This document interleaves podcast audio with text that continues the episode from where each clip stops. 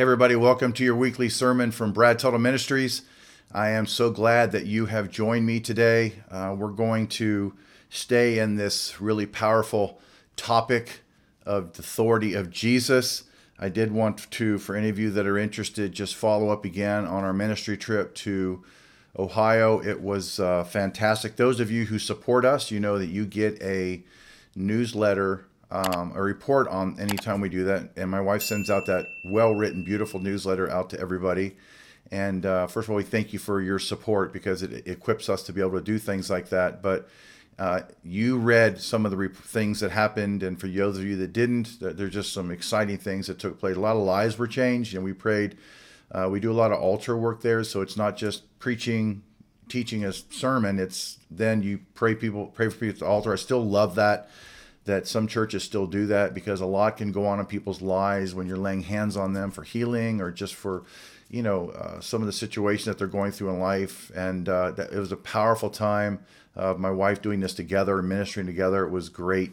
So thank you for your prayers while we were there. It went wonderful. And we're believing for a lot more ministry opportunities to open up for us to preach here and abroad. Amen. Somebody say amen to that.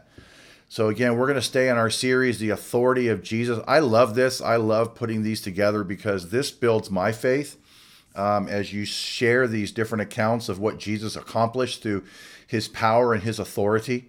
And uh, we've talked about him cleansing the leper. We've talked about him calming the storm. And this one is one of my favorite ones just because it's just so awesome. Uh, we're going we're going to be in Matthew chapter fourteen, verses thirteen through twenty-one. But the title is The Feeding of the five thousand. I'm trying to keep the titles just basic so it explains what, what we're talking about, not giving it some fancy, fancy thing like, you know, whatever. Um, so The Feeding of the five thousand is the title, and the chapter verse is Matthew fourteen, verses thirteen through twenty-one. This is told in, actually, this account, this miracle is in all four of the Gospels, Matthew, Mark, Luke, and John. Um, remember, when you're reading the different Gospels, you'll you'll see different things in different ones. That's not because they wrote something different and one guy's right and one's wrong.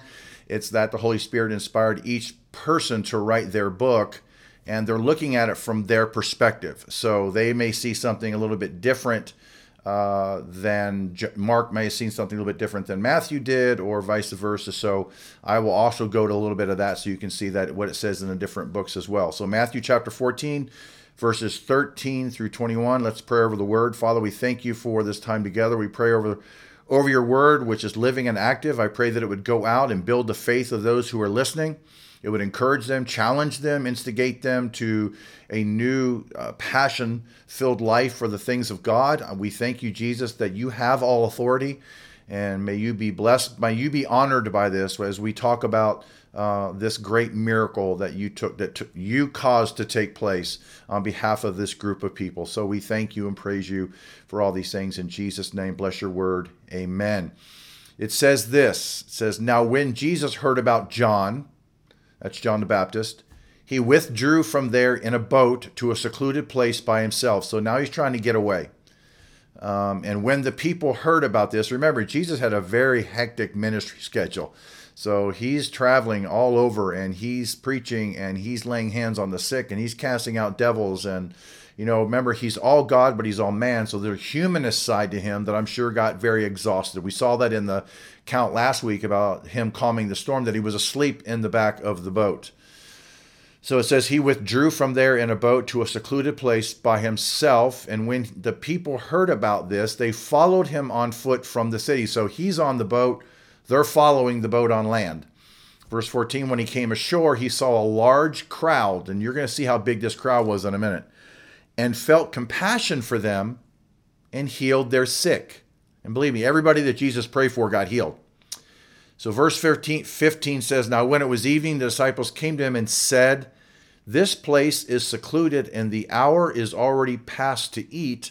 Send the crowds away. They're telling Jesus this. Send the crowds away so that they may go into the villages and buy food for themselves. Verse sixteen, but Jesus said to them, they do not need to go. You give them something to eat. Ooh. Verse seventeen, they, and they said to him, we have nothing here except five loaves and two fish. And he said, bring them here to me. That's the key. Bring them here to me. Verse nineteen, and ordering the crowds to sit down on the grass, he took the five loaves and the two fish and looked up towards heaven. We're going to learn later. He blessed the, he blessed this moment. He blessed the food, and breaking the loaves, he gave them to the disciples, and the disciples gave them to the crowds. And, and they all ate and were satisfied. Remember that word, satisfied. And they picked up what was left over of the broken pieces. Interesting. There were twelve disciples, and there's left over twelve full baskets. Verse twenty-one, there were about five thousand men who ate, besides men and women. We'll get into all that. He's They, they list five thousand men, but there's women and children there. So we will, I won't get ahead of myself. I'll try not to. Um, so it says when he heard about John, what did he hear about John? Well, he could have heard that about the death of John, or he could have heard that Herod considered himself to be John who was risen from the dead. We're not sure exactly what he heard about John. Uh, it says he withdrew from there in a boat to a secluded place by himself. John, the book of John, chapter six, verse one, says he went to the other side of the sea. Luke chapter nine, verse ten says this is Bethsaida, which is on the east side of the Sea of Galilee. So some other versions give a little bit more specific uh, aspects, and then Matthew will do specifics when they don't. So their private time with Jesus is in the boat. That's why he got into the boat, was to have a little bit of time away. Uh, that seems to be a lot of the times the only time they would have rest, the, him and the disciples, uh, f- from all that was going on. That was that was their time to experience rest. Um, although Matthew says by himself, comparison, Luke nine ten says, taking with him, he withdrew by himself. So the disciples were probably in the boat with him. Mark six, verses thirty through thirty-one indicates, again, the disciples were also with him, having returned from their tour of evangelization, and they report to him all that they had done and taught. So they're all tired. I'm sure I've been on evangelistic field before, and these guys were human like me, and I'm sure they were exhausted from that. So they're all on the boat trying to get away, trying to have some private time. But here comes this mass of people. I mean, it's a mass. five thousand people. First of all, imagine five thousand people. That is a lot of men. five thousand men were following them while they're on the shore, but it was not just the men. It was the men and the women and the children. Um, in Mark, Jesus called his disciples, in Mark six thirty-one, come away by yourselves to a secluded place and rest a while, for there are many people coming and going. They did not even have time to eat. So again, we're seeing in these other versions really what they were experiencing. And I will say this, every weary Christian worker needs to hear these words by Jesus. It's important that we all get alone from time to time to hear God's voice, to refresh ourselves physically and mentally. We need times when we, some, one person said, smooth out the wrinkles of our soul and get alone with God, refresh our bodies, and then get ready to serve the Lord again. Very important that those that are out doing the work of the kingdom uh, take time to experience uh, a time of rest and refreshing of their bodies and of their spirit man. And then it goes on to say, when the people heard of this, they followed him on foot from the cities. So they went by sea. They're following him on land. Um, the Jews who were following him on foot from the cities were, for the most part, not genuine believers. These are more, I would call them fair weather disciples. They, they're with him in the good times. They're gone in the tough times. Uh, verse fourteen says, when he came upon shore, when he came ashore, he saw a large crowd and felt compassion for them and healed their sick. There is so much in this account. That's why I love it so much. There's so much depth in this. Um, So you consider the fact that Jesus sought this secluded place so he and his team could rest a while. Um, you, you would have think it would have been very tempting to ignore the crowd or to tell them to go away. I have been in these situations where you're real, you are just flat out exhausted, and then you go overseas and you're ministering, and the church that brings you in will want you to do one more. Well, you can you go do this? And you're already so burnt. You're so tired. People who don't do ministry, Uh, they don't understand how emotionally and physically draining it is to give of yourself. Uh, you know, you, you're expending your body and you're really tired. And uh, so it had been really easy. If we really think about the truth of it, it's been really easier for them just to ignore the crowd. But Jesus, as Jesus is, he felt compassion for them.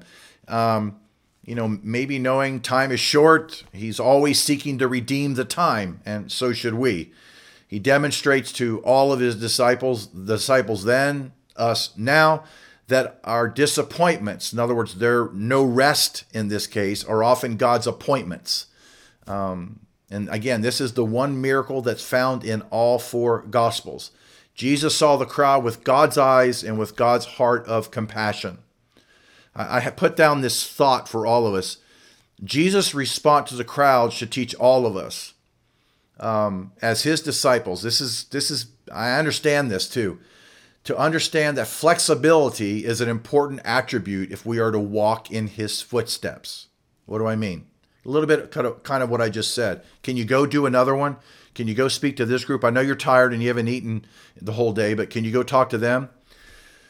So I asked the question, are we able to cope with sudden changes in circumstances? We have to be able to be flexible when we're out there on the field. It's not always easy. How do we respond when unforeseen circumstances force a change in our ministry plans?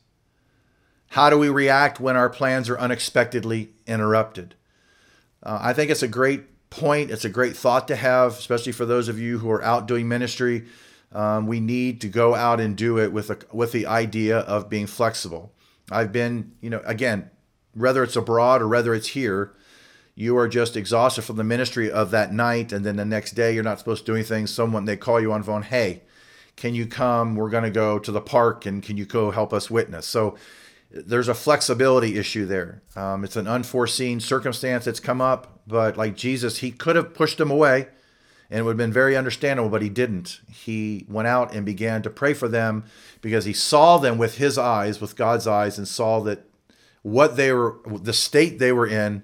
Uh, many of them lost, many of them needing to see the power of God operate in their lives, and uh, he had compassion on them. It says he saw. That word in the Greek is he beheld, he observed.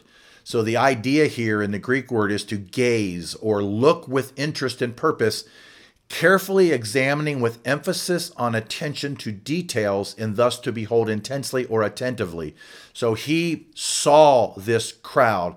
He was intensely seeing how they were, what they were like, what they were going through. He had attention to details. He could see into their lives what each one of them needed, and he felt compassion for them. Mark six thirty-four alone explains why Jesus felt compassion. It says, because they were like sheep without a shepherd. He saw that. They were like this horde of people. He looked at them and saw a group of sheep that were without a shepherd. And sheep without a shepherd are sheep that are in great danger. And it may not have been physical danger here, but spiritual danger of going to a Christless eternity uh, have they died without Jesus in their life, not believing on him. So literally they're in danger of falling off a cliff into a Christless eternity. So he felt compassion.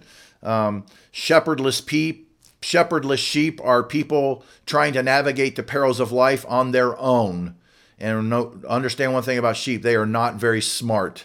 Spiritually speaking, the crowds had no one to lead them on the path of true life or eternal life. So Jesus was quick, he was coming for rest, but he quickly adjusted his mindset. John MacArthur, the great Bible expositor, said he must have felt much as he did when he approached Lazarus's grave and wept in John eleven thirty-five. And when he looked out over Jerusalem through tears and said, if you had known in this day, even you, the things which make which make for peace, but now they have been hidden from your eyes. Luke nineteen forty-two. Charles Spurgeon said, we do not know what sort of people they were, but this we do know. He did not exempt one because of any flaw in his character, but when Jesus Christ But when, but when did Jesus Christ wait until men, but when did Jesus Christ wait until men deserved it before he blessed them?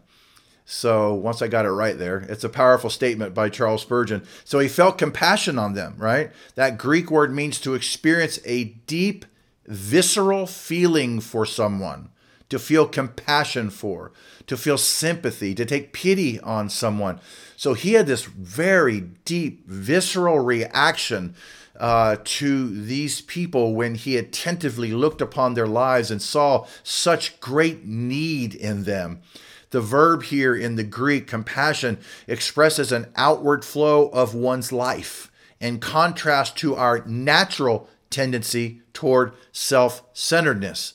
But Jesus, man, he could have pushed them away, but he said, I've, he felt compassion for them because he saw them as they really were. We need to look at our own lives like that and really begin to see people for who, where they really are. It says, and he and healed their sick. So whenever Christ healed, it always validated the truth that he was, when he taught them, he taught them about the kingdom of God. So he explained how they could gain, gain entry into the kingdom by repenting and believing. But the healing miracles that he did validated the truths that he taught. And that's the beauty of when he tells people to go out, be my witnesses, you're going to move in my power, lay hands on the sick. The whole aspect is, yes, the benefit of the sick person being healed, but there's a validation there that the power of God is operating and that the truths that are being taught are really of the Lord. Amen. So Jesus postponed his rest, his privacy, his time alone with his disciples, and, and even his time with his Father in order to meet the needs of these helpless people who were suffering. Now, the disciples may have looked at them and not seen suffering going on, but remember, Jesus is all God, so he sees the very inner aspect of all of us. He saw them suffering. So this feeding of the five thousand was a miracle that was born out of compassion. It is a miracle that was born out of compassion, out of compassion. He was moved by the physical and spiritual needs of the people. He was not content to teach them and then send them on their way. He was not content just to teach them and then send them on their way. That's a big deal. Uh, that's a that's a good word for me. Verse fifteen says, now when it was evening, the disciples came to him and said, this place is secluded and the hour is already past to eat. Send the crowds away so that they may go into the villages and buy food for themselves. So it says when it was evening, evening, when this is, is not certain. Mark six thirty-five says when it was already quite late. So I, I, one person I saw was reading something. He said the there were no fast food places open. I didn't want to put that in there because I thought it was kind of corny, but I guess you could say that. It was really late, and there probably wasn't many places. If they went to stores or however they attained their food, uh, they probably couldn't find many places open. Anyway, disciples came to him, it said, and said, Luke, in Luke it says the twelve came and said to him, this place is desolate, and the hour is already late. And since the hour is late, the crowds need to hurry to their villages before the stores close, basically. So the Lord of all creation, what did he do? What, what's happening here? He's setting the stage for this great sign, which clearly points to his deity. Tell me this shouldn't tell the people who Jesus really is. When you get through this whole account, how could this not have convinced the people there that he truly was the Christ? So he's setting this whole stage up. So on that, I'll give you another thought. So if we apply this truth, you wonder how short-sighted of the disciples to send those, wanting to send those away who were hungry. And so I think about us, we need to imitate Jesus and seek to meet their need. Jesus sometimes gives seemingly impossible challenges, but we need to give them something to eat. We need, they alone, we alone have the bread of life that satisfies the soul. So sometimes we need to, again, an unseen circumstance, we need to step into that. It's a, it's actually a, a great opportunity. And notice the contrast between Jesus' attitude towards the multitude and that of his disciples. Jesus welcomed them. They were saying, send them away.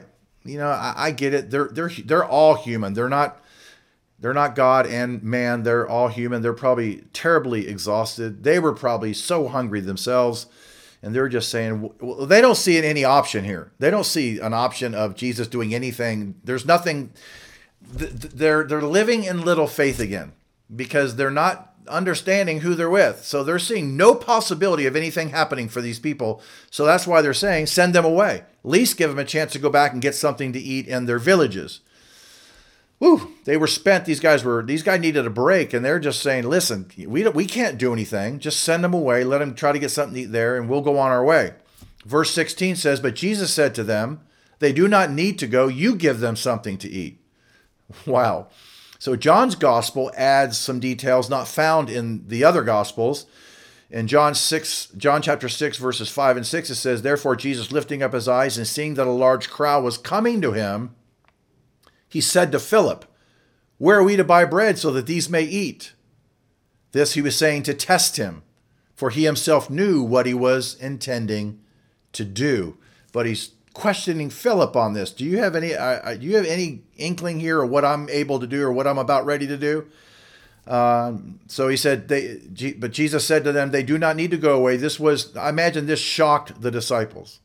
They don't need to go away. You give them something to eat.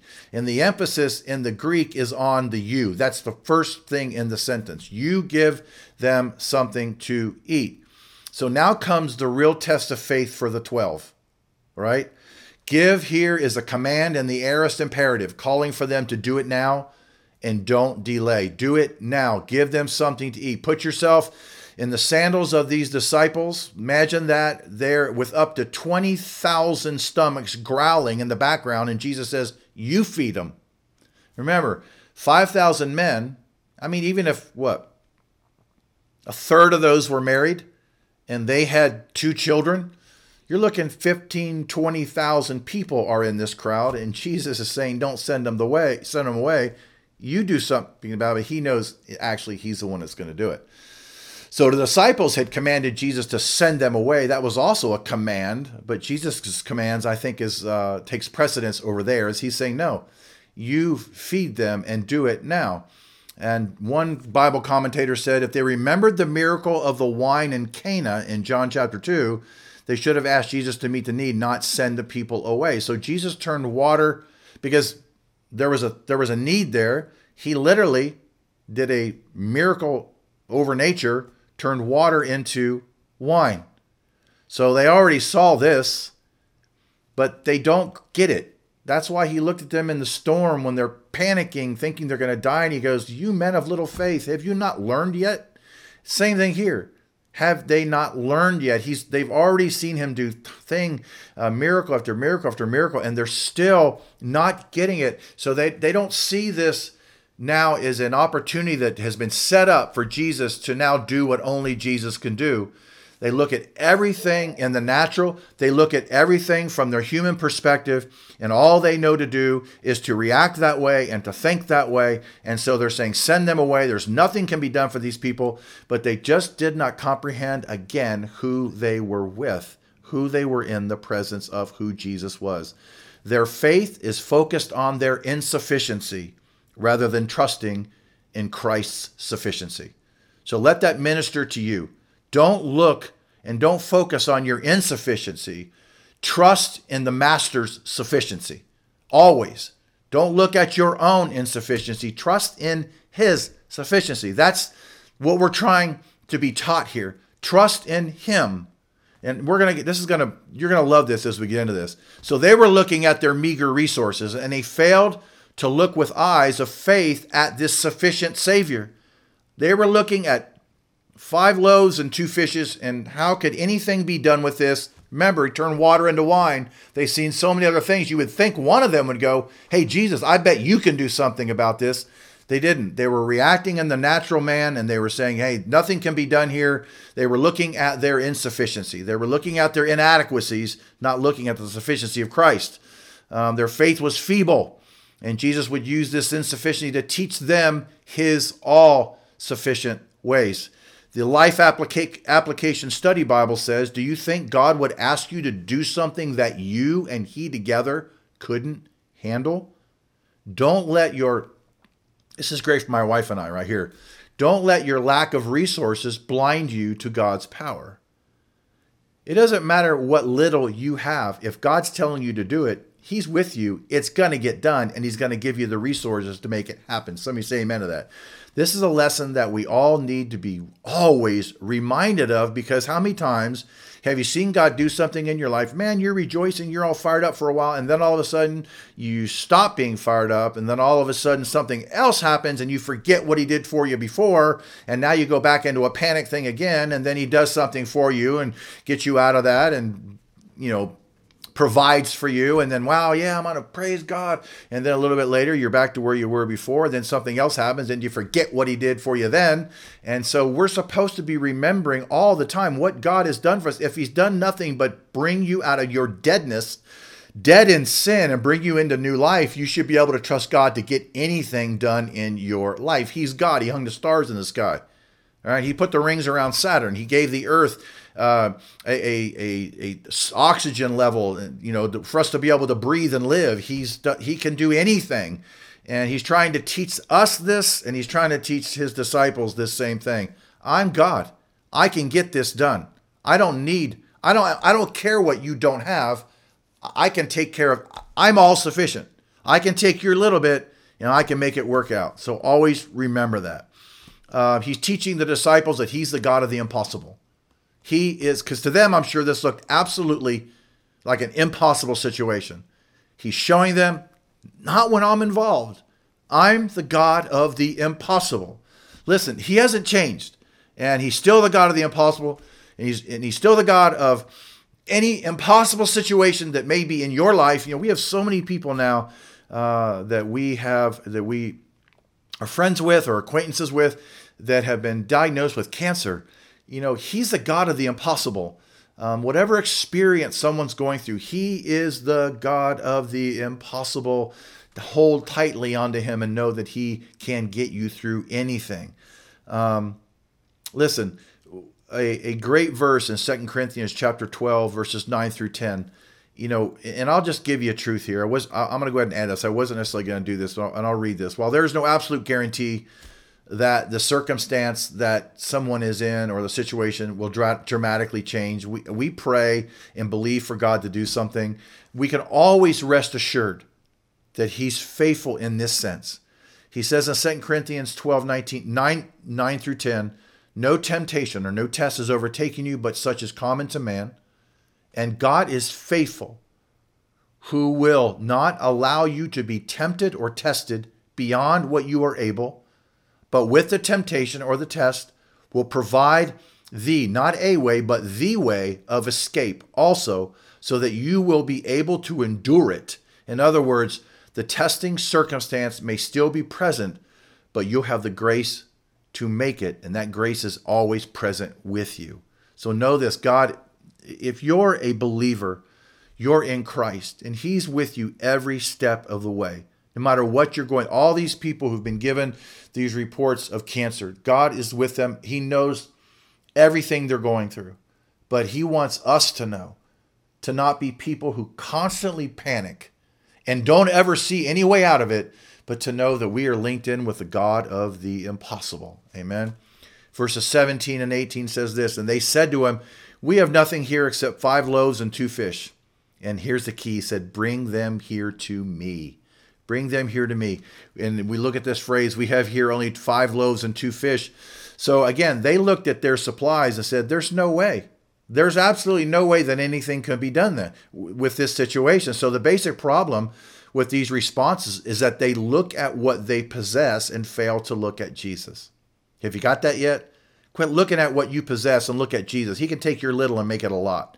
So some of the twelve had been with him again at Cana, um, and they witnessed this creative power, a creative power to turn water into wine. Why couldn't he do that same creative power now? Again, I, I've repeated this, and I'm going to do it again. They just didn't grasp all the other times they saw him do things that he could do it now. And that's what we got to always keep in our mind. He can do it now. He can do it over and over and over again. But we take our eyes off of him like Peter did when he was walking on the water and he started looking at all the circumstance around him. If he had just kept his eyes on Jesus, he wouldn't have sunk into the ocean, right? So they must not even, they're not even recalling anything, whether they're not recalling the creation miracle he did at, uh, at Cana or any of the other miracles that Jesus did. They fail to trust Jesus for the provision. You always, we always got to trust Jesus for the provision. In short, they had a faith failure.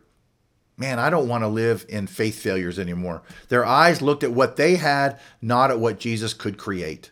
He's the one that creates. They looked at they looked in their humanness at five loaves and two fish and thought, no possible way. This is ridiculous to even think about it. But they didn't look at Jesus being the creator and what he could create. God's way of provision always begins with what we already have. God's way of provision always begins with what we already have. He wants to use what we already have wisely. Don't foolishly pray for more from God if you don't use what he's already given you in a godly way. But God will use what you already have. So what you have, use it wisely. Jesus can create from that and make something impossible possible. So at this point, the disciples should have recalled again the many miracles that Jesus had performed.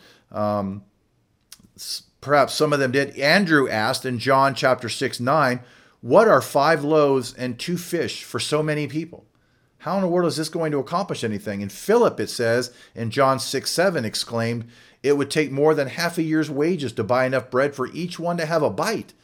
So they're looking at everything in the natural. They're looking at everything from their humanness, not recognizing the one that next to them was the very creator of the universe, who could make something out of nothing, which is exactly what he did. One, bomb, one Bible commentator said the first step is not to measure our resources, but, deter, but to determine God's will and trust him to meet the need.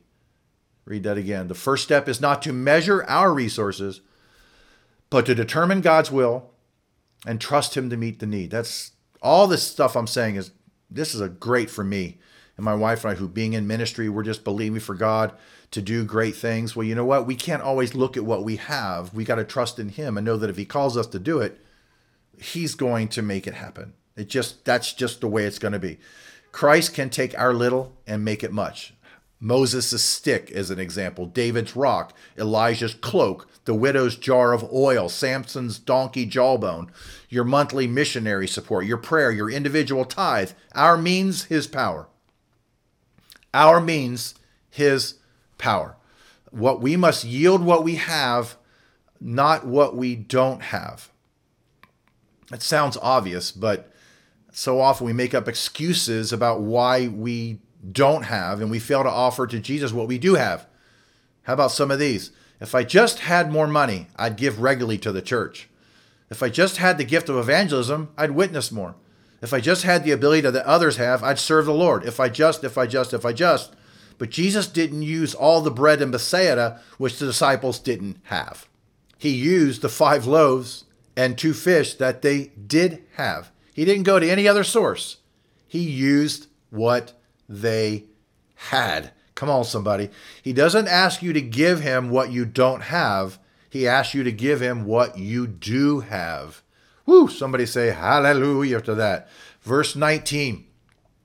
And ordering the crowds to sit down on the grass, he took the five loaves and the two fish and looked up toward heaven. He blessed the food, and breaking the loaves, he gave them to the disciples, and the disciples gave them to the crowd. So Mark chapter six, verse forty says they sat down in groups of hundreds and of fifties. So I, I look at Psalms twenty-three when I see this. He, he's the shepherd we shall not want. He makes us lie down in green pastures. He made him sit down in the grass, leads us beside quiet waters, restores our soul, guides us in paths of righteousness for his name's sake. It says, and looking up toward heaven. So he was doing what every Jewish father did at a meal. He is showing that he, even as the Son of Man, looked to his Father to meet needs. And that's an example that we all should follow. Charles Spurgeon said, "Our Lord will not proceed till he has worshiped and rendered thanks." There is something in his glance and gesture. He looked up to heaven. What did that mean? Quote, "O Father, these loaves and fishes are yours. You have given them to us. We thank you for them. And now, O Father, the power to make these sufficient for the emergency comes from heaven. Grant it, we pray you." Could have prayed something like that, but he looked up. He looked up to heaven, and we find that he blessed, and then he broke the loaves. Looking up towards heaven. This is a common physical position for the Jewish person praying. They're standing with arms and head raised and eyes open. And Jesus was showing that the source of his authority was the heavenly Father. He blessed the food, clearly shows us the example to follow, acknowledging God as the source of all provision. It says, in breaking the loaves, he gave them to the disciples. I love this part. And the disciples gave them to the crowds. Hear this, hear this statement I'm going to make to you. The disciples and us today are not manufacturers. We are only distributors. Jesus manufactured the food. He gave it to them to simply distribute it. The miracle took place in Jesus' hands, not the hands of the disciples. The assurance that Jesus can provide, even miraculously, for all of our needs should be so wonderfully precious to all of us. No matter what we are going through, Jesus can meet us wherever we are, and whatever the need is, he can meet that need. Whatever you're dealing with right now, man, he this whole thing is for you. He's trying to show you, don't look at what you don't have. Look at who I am. Don't look at your inadequacy or your insufficiency. Look at my sufficiency.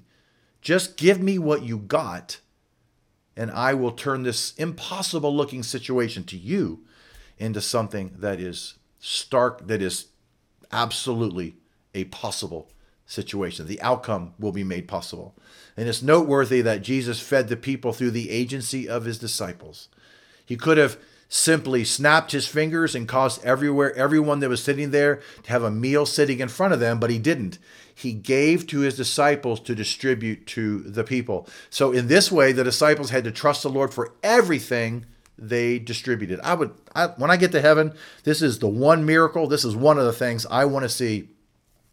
A picture, a, a scene, a, a movie of this, how this took place. Just that food coming out of that basket, those five loaves constantly being transformed into more food, more bread, more food, more bread, more food, fed twenty thousand hungry people. Um, Philip and, and Andrew, the rest, they were put in this position of total dependence upon the Lord for his supply. And that's exactly where God wants to get us. He still uses people the same way today. He wants to get us to a place. You're in a good place when you have nowhere to run but to him. You're in a good place where you've come to that place finally where you've been broken down to the place where you completely depend on the Lord to provide for you and to get you through your situation. That's a great place to be. That's a great place to be, that you know that he's the only source. The preacher's outline and sermon Bible said this: the lesson is clear for every believer. Once we do our part, God will multiply our resources. There will always be enough to feed all. If we only confess our inadequate resources, give thanks for what we have, and then give what we have. So the lesson is clear for every believer. Once we do our part, God will multiply our resources. Amen. Goes on to say in verse twenty, and they all ate and were satisfied, and they picked up what was left over of the broken pieces, twelve full baskets. Somebody say hallelujah. And they all ate and were satisfied. So when Jesus feeds you, you will always be satisfied. He always gives more than enough. How about Ephesians chapter three, verse twenty? Now to him who is able to do far more abundantly beyond all that we ask or think, according to the power that works within us. That word satisfied in the Greek, it's a picture of animals who stayed at the feed trough until they wanted nothing more to eat. Man, shame on all of us for grumbling and complaining when the Lord is right there with us, ready to do what he wants to do and what he's capable of doing. All we got to do is give him what we have and then completely depend on him and watch him come through over and over and over and over again. Amen, amen, amen. It says they picked up what was left over of the broken pieces, twelve full baskets. The twelve full baskets ensures that Jesus would also feed his own men. Nothing was wasted. Everybody was fed. Everybody, all fifteen to twenty thousand people, including the twelve, they were all fully overflowing and satisfied. Amen.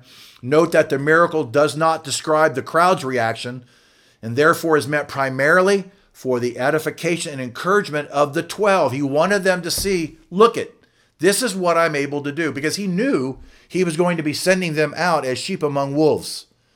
Remember, the day of Pentecost comes. We talked about it in the Holy Spirit series, the power of the Holy Spirit, the baptism of the Spirit's going to come.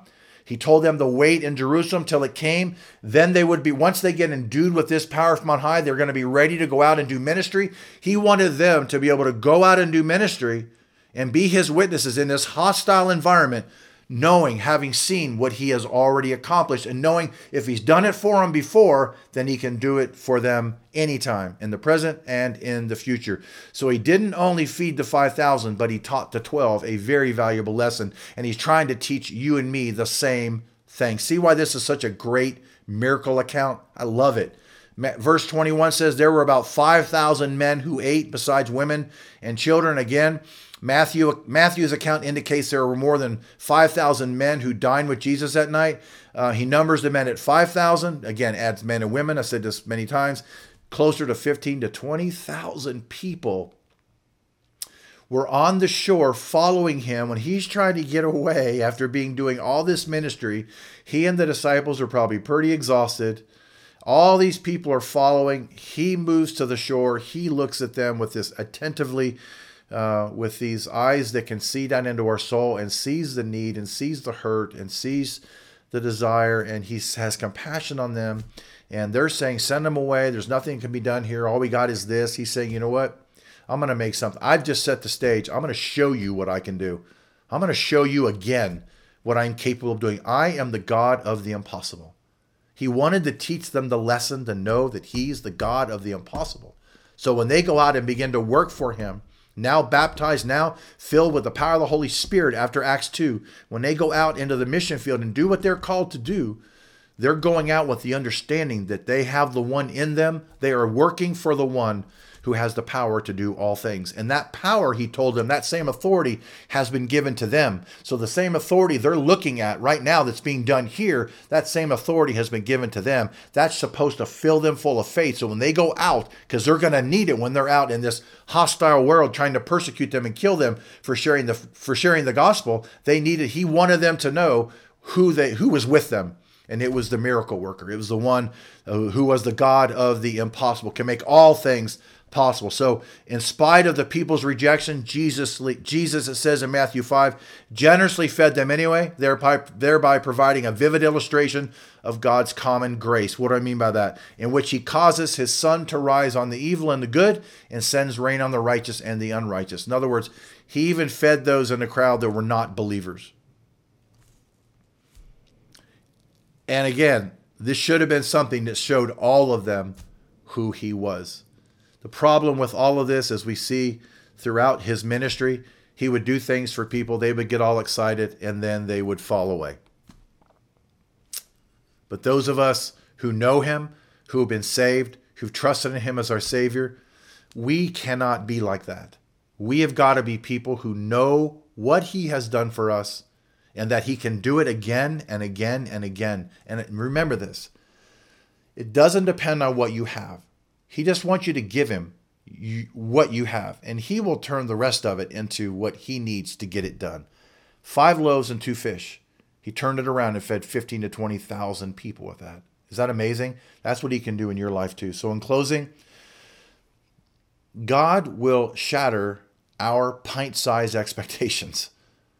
Um, we need to learn to bring him what we have already been given. That's the great thing about giving.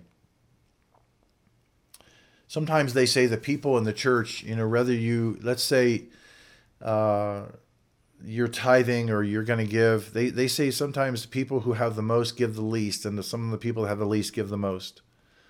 You just got to do with what you have. And God will, I'm telling you something, God will turn that around for you.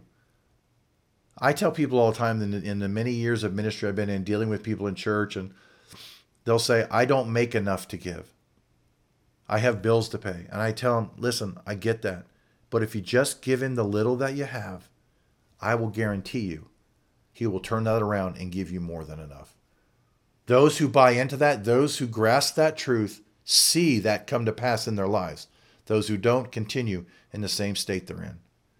Give him the little you have, and he will turn that around and do the absolute impossible with it, because he's God. So we must never believe our resources are too little to serve God. We always have enough, in Jesus' name. God delights in taking a humble, seemingly insignificant person and using him for his or her glory, for his glory. Um, believers should also be reminded that their problems are never too large for God to handle. Whether you've been diagnosed with cancer, whether it's a financial thing. Uh, I'm sure there's a lot of, there were believers who just went through Hurricane Ian, and God will restore to them. God will make it right with them. Um, I'm sure Andrew was wondering, uh, what good are we going to do with only five loaves and two fish? You know, of, of course, the, theoretically, we all know, we've read the stories, you know, we all say, yeah, amen, God can do it. But the problem comes when we're faced with this practical outworking of the theory. And then people tend to doubt that God won't meet their need. Well, I'm telling you, I'm telling you this. You need to know it in theory, so to speak, but you need to know it in practicality. God can meet you where you are. God is still the healer. God is still the deliverer. God is still the provider. He is Jehovah Rapha, healer. He is Jehovah Jireh, your provider. He can make a, I've seen this in my life over and over and over again. Uh, my wife and I are givers. We continue consistently to give. God always meets our needs. He takes the little that we have and that we are willing to, that, that we give to him cheerfully, not begrudgingly, but cheerfully. And he multiplies that and, and meets our needs. It may come financially. It may come in some other way. But he's always there to turn the impossible into something that's possible. We just got to understand who we are connected with. He's done it before. He can do it again. He's done it for you before. He can do it for you again. Know who Jesus is in your life. He is the one that has all authority. He has authority to heal the leper. He has authority to calm the worst possible storm you may be in. And he has the authority to take care of and provide for you. No matter what little you think you have, he can take those five loaves and two fishes and turn that around and turn it into a great overflow of harvest in your life. Trust in him. He can do it. He is the God of the impossible. Amen. Let me pray for you right now. Father, I just thank you for this time together. I thank you for this wonderful Bible account. Glory to God. We are so blessed to read these and to have our faith built and to realize that, God, you set the stage for this. You set the stage. You saw the people. You came back to shore. You could have kept floating on the water and just yelled out, go away, go back home. You didn't. You came to shore. You had compassion on them. You looked at them intently. You, you were attentive to their needs. You were attentive to their hearts, and you saw what they needed. You set the stage for this miracle to show the twelve what you were capable of in their lives, what you're capable of doing through them when they were about ready to get out and go do ministry for you. I thank you today, Lord God. We understand what you are capable of today. Forgive us for ever looking past your capabilities. Forever. Forgive us for looking at our insufficiencies and not looking at you as being the all-sufficient Christ. Forgive us for that. From this day on, we're going to look at you and know that you are the God of all sufficiency. Jesus, you are sufficient in all things and can make all things happen in our lives. All you want is for us to give you the little that we have, and you can multiply it many times over. We thank you for this. We thank you that our faith is built right now. May their faith be built. May your faith be built. My faith is built today. And we thank you for that today. Holy Spirit, do a work in each one of us. May we not be men and women of little faith. May we be men and women of great and mighty faith. We thank you. We praise you for this. In Jesus' name. And everybody said together, amen and amen. Well, God bless you. I hope this has been a blessing to you. I'm going to have another one next week.